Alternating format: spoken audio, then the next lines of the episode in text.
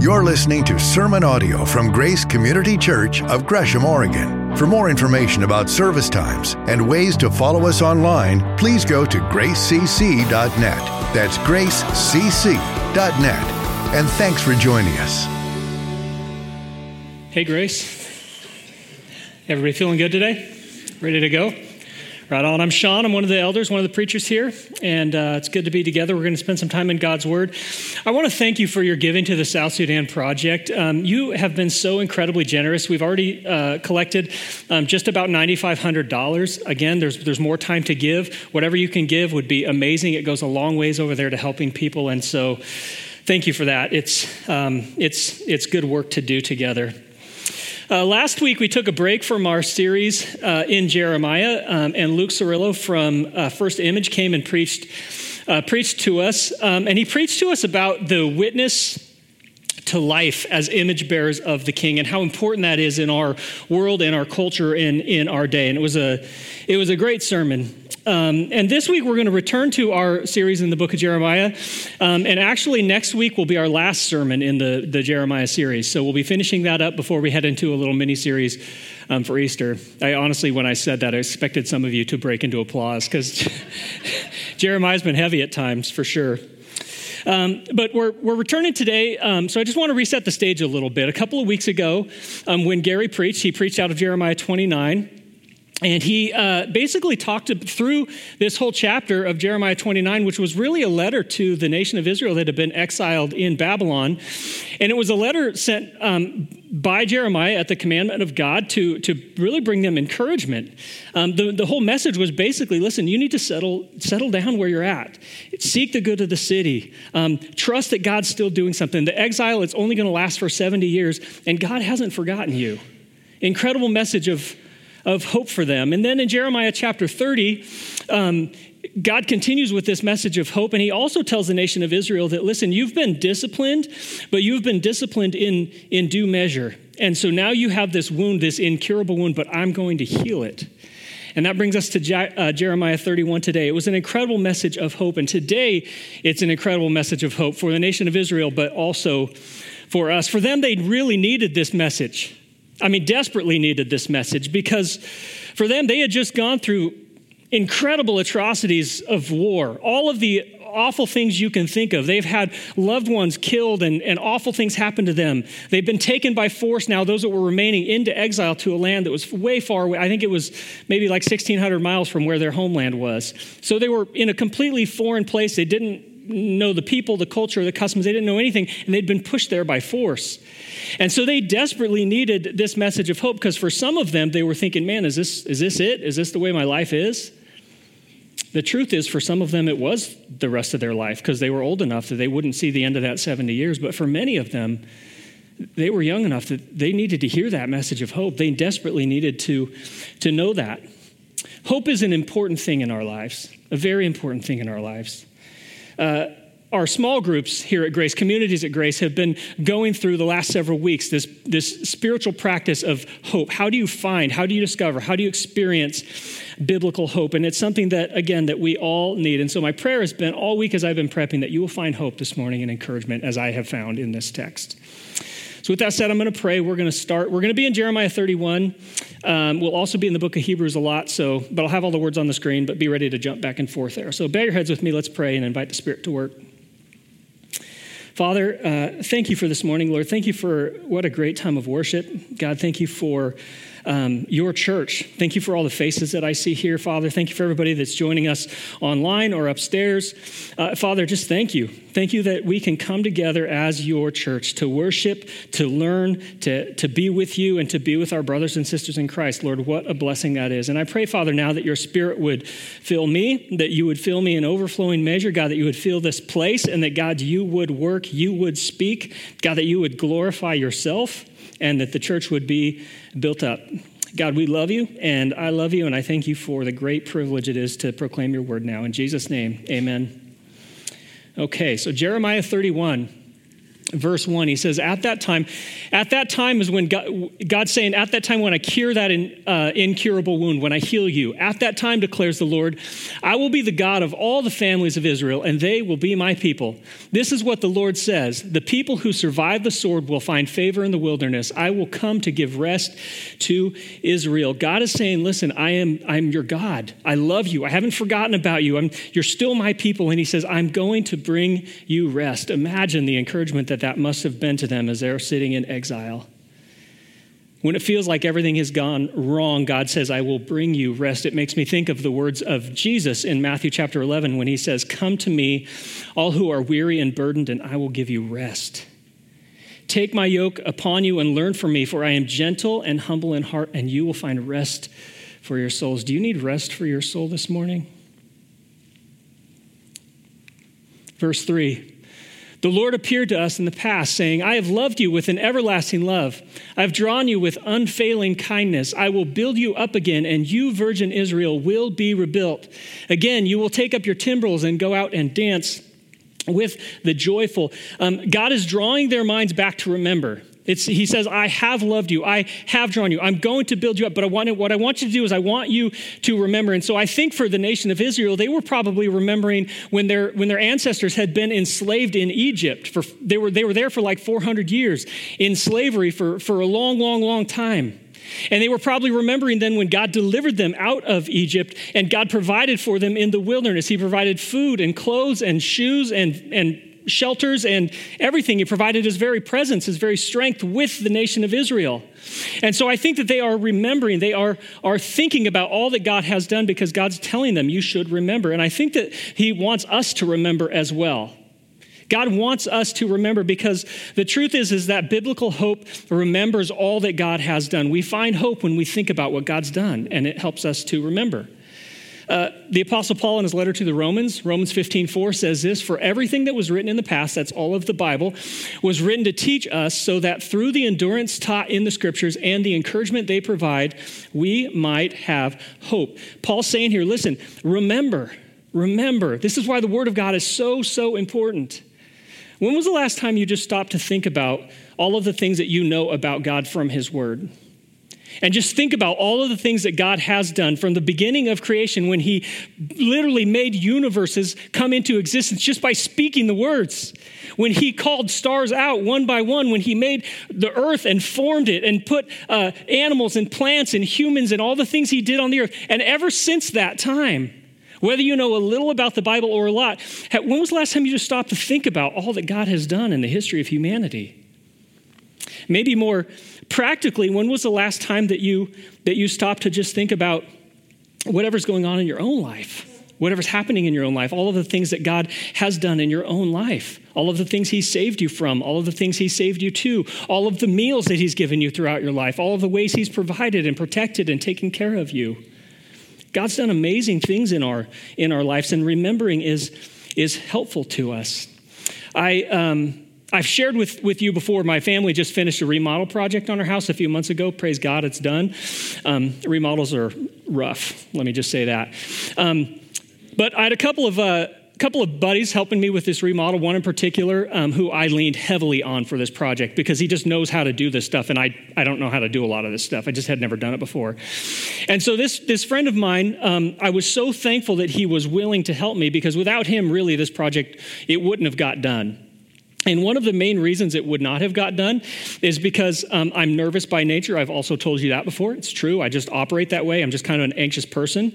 Um, and so when challenges would come up on the remodel project, my first initial thought is like, that, that's it. We're not getting through this. Just burn it down. We're just going to have to start over. It's, it's lost. Like, we're, we're not going to. You're, you're thinking, oh, it's just flooring. No, it's not. Just burn it down. It's, that's it. And so when challenges would come up, I would freak out. That's just my that's just my first incl, you know incl, I don't even know what I'm trying to say. In my head, that's the first thing I want to do. Inclination. That was the word I was going for. And so after I freaked out, I would settle down. I would call my friend. Sometimes he would just coach me through whatever was going on on the phone. Sometimes he would actually come over to my house and see what was happening and then just stand there and coach me through it so that I could learn to do it. And sometimes he would, lots of times, he would just, just show me. He would start doing it and show me how to do it. Incredible help to me. And by the end of the project, I had learned through all that we had been through through this project, when a situation came up that I was concerned about or didn't know what to do, instead of freaking out as my first reaction, I would just calm down and I would remember. I would remember all of the things we had been through, all of the, the projects we had made, all of the challenges we had gotten over. And I would remember, remember what my friend had done. And I'd be like, okay, we're, we're going to get through this too.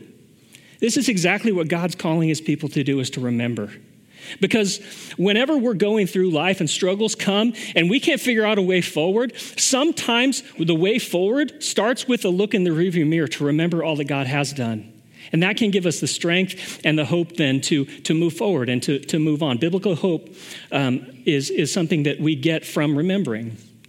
More encouragement here. Verse 5. Again, you will plant vineyards on the hills of Samaria. The farmers will plant them and enjoy their fruit. Again, the nation has been exiled, probably forced into labor. They were probably working crops and farms, uh, at least those that were farmers, that weren't their own. And so God's saying, listen, it's going to be great. You're going to come back. You're going to work the, the fertile uh, fields and the fertile hills, and you're going to enjoy the fruits of your own labor. It's going to be amazing. Verse 6 There will be a day when watchmen cry out on the hills of Ephraim, Come, let us go up to Zion to the Lord our God. This is what the Lord says Sing with joy for Jacob.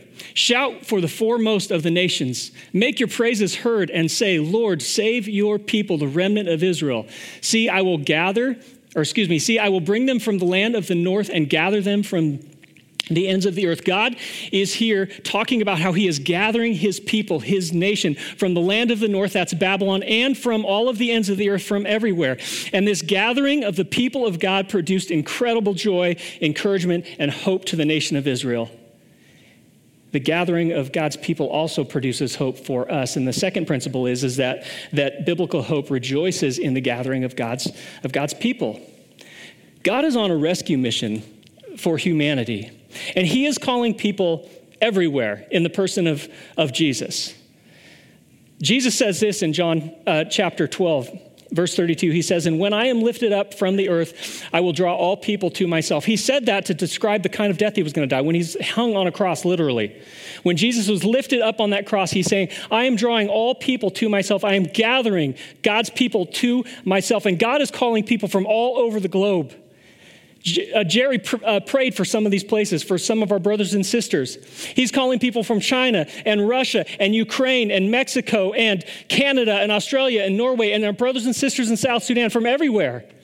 My uh, future son in law, Kenny, amazing, amazing man. I love this kid. I'm so thankful that he's marrying my daughter. But his family's from Nicaragua. They say it way cooler than I do, but they say Nicaragua.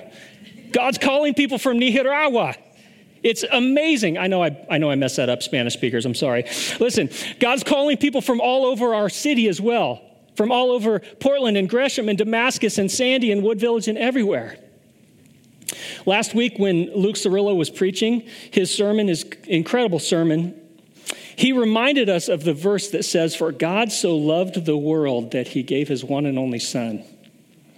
Now, when it says world there, in the original language, it literally means world okay?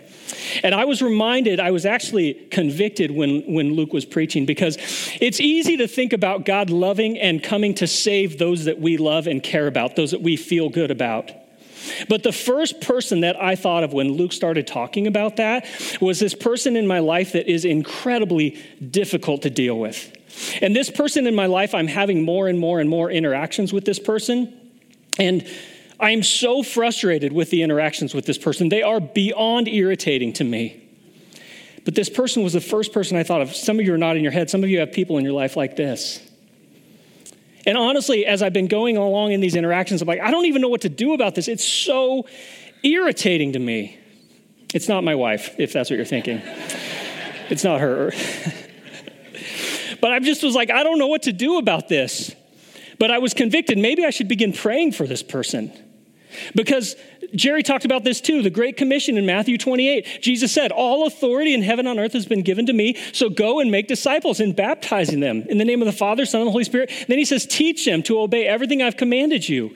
That's part of what our job is as brothers and sisters in Christ, is to help gather the church, to help gather new believers in, into our family. And it should bring incredible hope to us. It should be incredible um, encouragement to our lives that we are partnering with God, the King of Kings He doesn't need our help, but He wants it. It's unbelievable to me.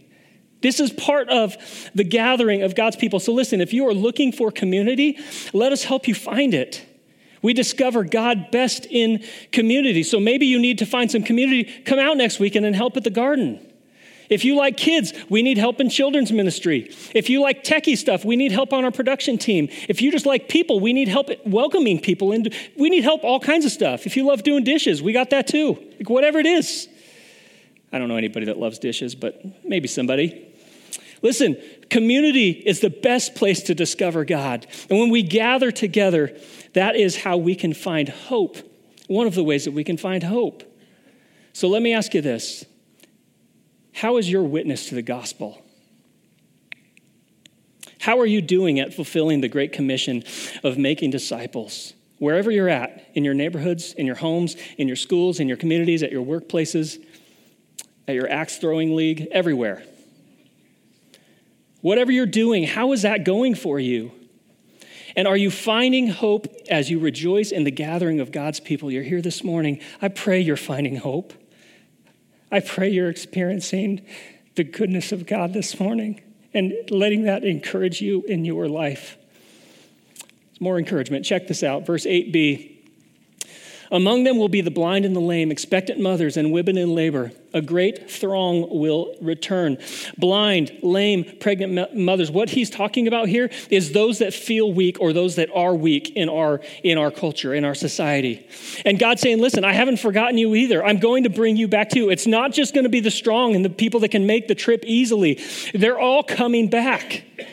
Maybe that's you this morning. Maybe you feel weak physically or emotionally or spiritually. God is drawing you to Himself this morning. Verse 9, he goes on, he says, They will come, come with weeping, my kind of people. They will pray as I bring them back. I will lead them beside streams of water on level path where they will not stumble, because I am Israel's father and Ephraim is my firstborn son. Hear the word of the Lord, you nations. Proclaim it in distant coastlands. He who scattered Israel will gather them and watch over them or excuse me, watch over his flock like a shepherd. He's saying, Listen, I'm going to bring you beside these streams. I'm going to provide water for you on the way. I'm going to make the path as level and as easy as I can for you to travel on. Again, God's gathering his people. Look at verse 11. For the Lord will deliver Jacob and redeem them from the hand of those stronger than they are. God is going to deliver them from a, a nation and an army that is massively more uh, sophisticated, large, powerful, bigger than anything that they can imagine. God says, It doesn't matter. I'm still going to bring you back. It doesn't matter how strong they are. I'm going to bring you back. And then look at verse 12. He says, They will come and shout for joy on the heights of Zion. They will rejoice in the bounty of the Lord, the grain, the new wine, and the olive oil, and the young of the flocks and the herds. They will be like a well watered garden, and they will sorrow no more. What God's saying here is that the best of the land, the best of everything you're going to experience, the best food, the best drink, the best meat, the best everything, because I am providing for you. And what is happening here, the next thing that we see that brings biblical hope is that biblical hope rests in the provision of God for his people. God's providing these things. Sometimes we can get so bogged down in our in our circumstances and so focused on our own weaknesses or what we're what's sort of stacked up against us that it feels like we can't move on at all. We feel like in our own strength, I just I'm not going to be able to do this. The, the truth is is that in our own strength, we might not be able to. Look what look what the Apostle Paul says in 2 Corinthians 8, or excuse me, 1 verse 8. He says, We do not want you to be uninformed, brothers and sisters, about the troubles we experienced in the province of Asia we were under great pressure, far beyond our ability to endure, so that we despised of life itself. Paul's saying, listen, all of the troubles and problems we had, we could not endure them in our own, on our own strength. We despised of life itself. He says next, he says, indeed, we felt we had received the sentence of death. They thought they were going to die because what they were was, experiencing was so overwhelming to them. He says next, but then, but this happened that we might not rely on ourselves, but on God who raises the dead. He has delivered us from such a deadly peril, and He will deliver us again. On Him we have set our hope that He will continue to deliver us. Sometimes, sometimes when troubles come in our lives, it is important to lift our eyes above our circumstances and see God as provider and find hope in Him. So, maybe for you, you're struggling with finances. Will you lift your eyes above your finances this morning to God, who is a provider? Maybe it's illness or injury or, or something going on that's not right in your body. Will you lift your, God, your eyes above that, above the sickness, above the, the problems in your life, and find God as healer as He provides for you? He provides in all kinds of ways. Maybe for you it's, it's mental and emotional, it's depression and anxiety. Will you lift your eyes above the depression and anxiety in your life and find a God who is a helper and an encourager? Some of you are experiencing significant grief because of terrible loss and death in your family. Will you lift your eyes above the grief to a God who is a comforter to you? Some of you are just alone. Will you lift your eyes above your loneliness to a God who wants to provide his presence with you. He says, I'll never leave you. You're never alone if you have the Lord. We find hope in how God provides for his people. Look what he says next. It's going to bring something amazing. Verse 13, he says, Then young women will dance and be glad, young men and old as well. I will turn their mourning into gladness. I will give them comfort and joy instead of sorrow. I will satisfy the priests with abundance, and my people will be filled with my bounty, declares the Lord. Do you ever just break into dancing with joy? Most, I mean, most people I know, if they do, they don't ever talk about it. Like, I, I don't do that. Um, but maybe it's a good thing to do, you know? Maybe it's a good thing to, to break into dancing as we enjoy the blessings of God in our life. And it says here that everybody's going to be doing it. The young and the old alike are going to be doing it. It sounds like a house party to me. I love to watch. Um, I'll clarify this. I love to watch some dancing. Some dancing is just weird, honestly. But a lot of dancing I find so incredibly beautiful. Uh, when Tally helps lead worship for us, um, she's one of our singers.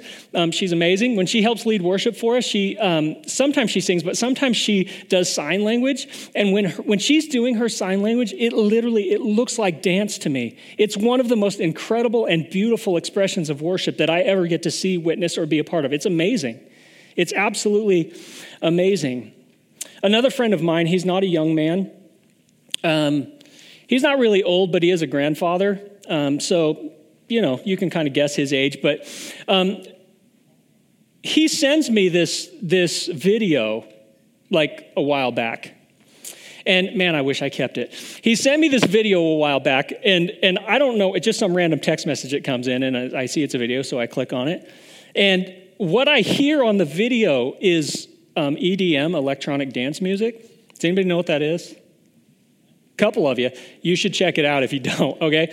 So what, what I hear on the video is it's just him standing there like in his in his family room, and I hear this electronic dance music. I'm like, what? I don't get it. Like, what's happening? well, about 30 seconds into the video, he starts moving. This friend of mine, again, not young, not really old, but a grandfather, starts dancing, okay? Now, When you find hidden talents in your friends that you did not know they had, it blows your mind. I mean, okay, I think what the thing that was most amazing about it was it wasn't just that he was dancing, it was that he was really, really good at it. I mean, it, it, it was amazing. It, this is something that brings my friend joy. This is something that he does. Again, I had known him for a long, long, long, long time before I knew this, before he had sent me this video. It was amazing. So let me ask you this. If you just broke into dancing out of your joy, what would that, what kind of dancing would that be? I mean, just think about it. You know, it's funny to think about. I think for my brother Gary Bashirs, it would probably be country line dancing because he loves country music. You should ask him about it. He hates it. Don't. he's to kill me. He's to kill me, but that's okay. I love him. Uh, the Lord is producing dancing um, because God wants to change their sorrow and their mourning into joy. The next section is interesting. Take a look at this, verse 15. It says, This is what the Lord says.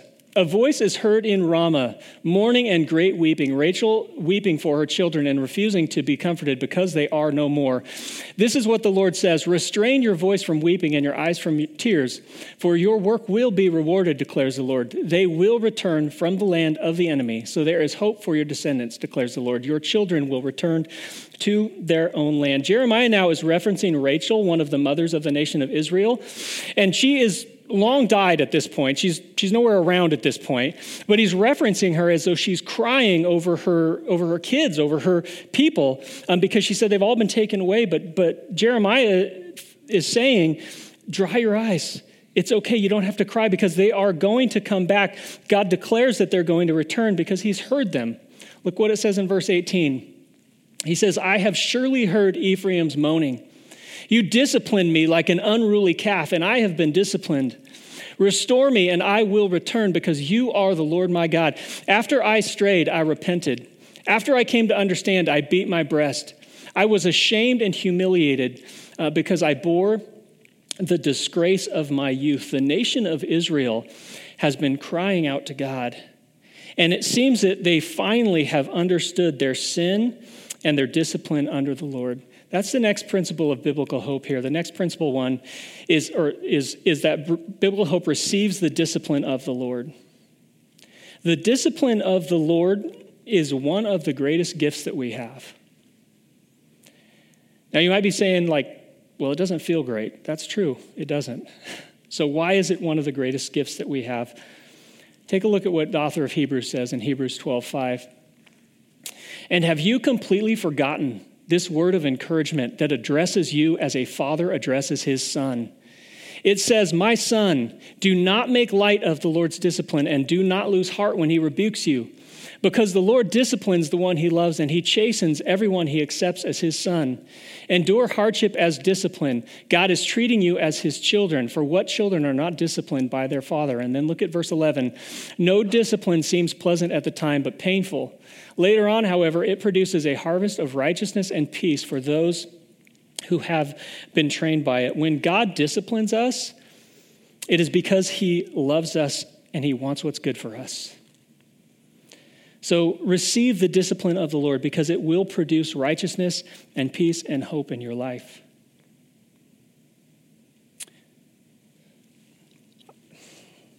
I know what it means to walk in shame says the nation of Israel is here. They're, they're steeped in their shame and they're humiliated in their disgrace. I know what that feels like to walk in shame. I have spent um, many, many, many, many, many countless nights wrestling with God, stuck in my sin, refusing to repent under the discipline of the Lord, physically sick from it, but refusing to repent. I have spent many, many, many Sunday mornings sitting right where you're sitting in a church steeped in shame, steeped in humiliation, steeped in disgrace because I knew my sin. And listen, my sin is deeper and more filthy than you can possibly imagine.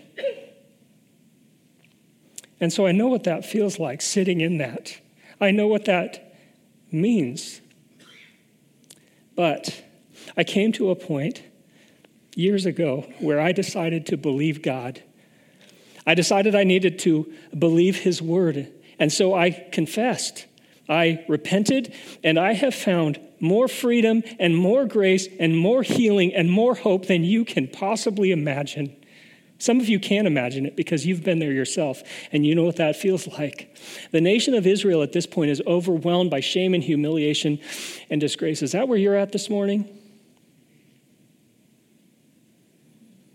Are you in a spot where I've been?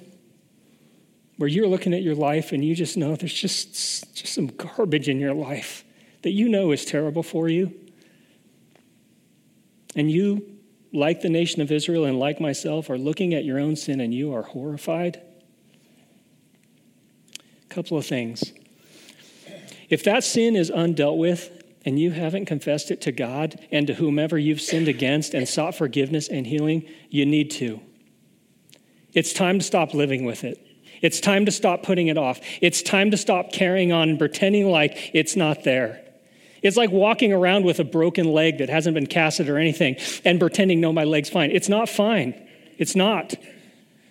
And so, if that's you, it's time to confess that sin. Maybe you're even feeling something in your spirit right now that feels really, really uncomfortable about it. Listen, that's the discipline of the Lord.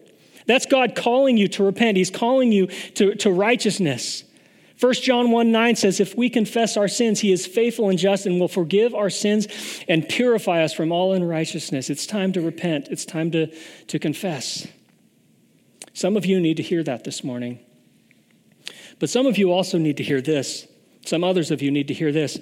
If you are sitting here, like the nation of Israel, feeling shame and humiliation and disgrace because of your sin, and your sin has already been confessed, and your sin has already been repented of, and your sin has already been forgiven by the Lord, then something's wrong, okay?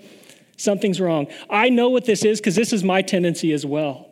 It's my tendency to, to look in the rearview mirror of my life. Again, remembering's good, but sometimes when we look back there and we remember all the old garbage that's back there in our lives, we can just be so overwhelmed with that. And so if our posture is this, If that's our posture and we have already been forgiven for this, then something's wrong. I was listening to a sermon last week by this guy down in California, and he reminded me of this very thing. Our posture should not be that. Because listen, if you've repented, if you have asked for forgiveness from God, there's no condemnation for you anymore. Right? It's gone. There is nothing you could ever do that will separate you from the love of God in Christ. So don't be shameful, be thankful. Stand worship, walk in confidence, walk in grace, walk in truth, live out of that identity. Who you were is not who you are. And what happened in the past is not what defines you now. So let a cross of Christ define you. Instead of walking in shame, walk in grace and peace and joy and love and receive the discipline of the Lord because it is God's kindness that leads us to repentance and it can bring us hope. Look what he says next in verse 20. Is not Ephraim my dear son, the child in whom I delight? Though I often speak against him, I still remember him. Therefore, my heart yearns for him. I have great compassion for him. God's saying um, about Ephraim, about the nation of Israel, my heart yearns for him. I love him. I have compassion for him. He's my son. We're told elsewhere inside of Scripture that God loves all of those who follow him as his own kids. But how is that possible? Look at later in just this same chapter in verse 33 he says this This is the covenant I will make with the people of Israel after that time, declares the Lord. I will put my law in their minds and write it on their hearts. I will be their God and they will be my people. No longer will they teach their neighbor or say to one another, Know the Lord, because they will all know me, from the least of them to the greatest, declares the Lord. For I will forgive their wickedness and will remember their sins no more. God is telling the nation of Israel and all of humanity and telling all of us that his rescue mission is still at play. He, he's still carrying out what he's going to do, and he's going to now do something entirely new because before they had the Mosaic law, they had all these rules and rituals that they had to do, but it was always insufficient. The author of Hebrews talks about this. Look at Hebrews 10 11. Day after day, every priest stands and performs his religious duties. Again and again, he offers the same sacrifices, which can never take away sins. Did you catch that? They did these things, but they could never fully take away sins. They were insufficient. Verse 12, but when this priest, that's Jesus, had offered for all time one sacrifice for sins, he sat down at the right hand of God. And since that time, he waits for his enemies to be made his footstool. For by one sacrifice, he was made perfect. He has made perfect forever those who are being made holy. The Holy Spirit also testifies to us about this. First, he says, This is the covenant I will make with them after that time, says the Lord.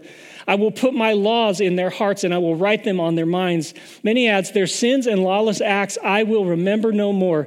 And where these have been forgiven, sacrifice for sin is no longer necessary. How is it possible that God can call us his kids? It is because of the death, burial, resurrection, and the indwelling spirit of God. That's how. That's how it can be. A couple of verses about that. Second Corinthians 5:21. God made him who had no sin to be sin for us so that in him we might become the righteousness of God. And then one of my favorite verses, John 1:12, yet to all who did receive him, to those who believed in his name, he gave the right to become children of God. This, friends, this church is why we can have ultimate biblical hope. It's because of the gospel. It should change everything about our lives. Ultimate biblical hope remembers, rejoices in, rests in, and receives the gift of eternal life in Christ. It's the only way to have hope. It's it. Worship team, come up here. Let's get ready to worship this great God of ours. Listen, there are many, many, many legitimate reasons to despair and to worry and to be overwhelmed in this life right now. There's a lot of things in our world right now that are uh, legitimately overwhelming. There are wars, there are natural disasters, there's social and political unrest, there's ridiculous inflation. You go fill up your tank, it costs $100 every single time. There's stressors, there's everyday accidents, there's problems in our own homes, things that are overwhelming for all of us right now. And listen, if we spend all of our time focusing on and thinking about those things, life feels pretty hopeless. So maybe what we should do, and maybe what we ought to do as a people, is to begin to turn down some of those things in our life, turn down uh, the frequency with which we take in news feeds, turn down the frequency with which we scroll through Instagram, Facebook, Twitter, Snapchat, whatever it is. Turn down some of that noise, and maybe we turn up the gospel in our lives a little bit more. Maybe we begin to look above those things in our life and our culture that most of us have absolutely zero control over. There's nothing we can do about them. But what we can do is look above them to a God who loves you, who saved you, who cares about you, who's drawing him, you to himself.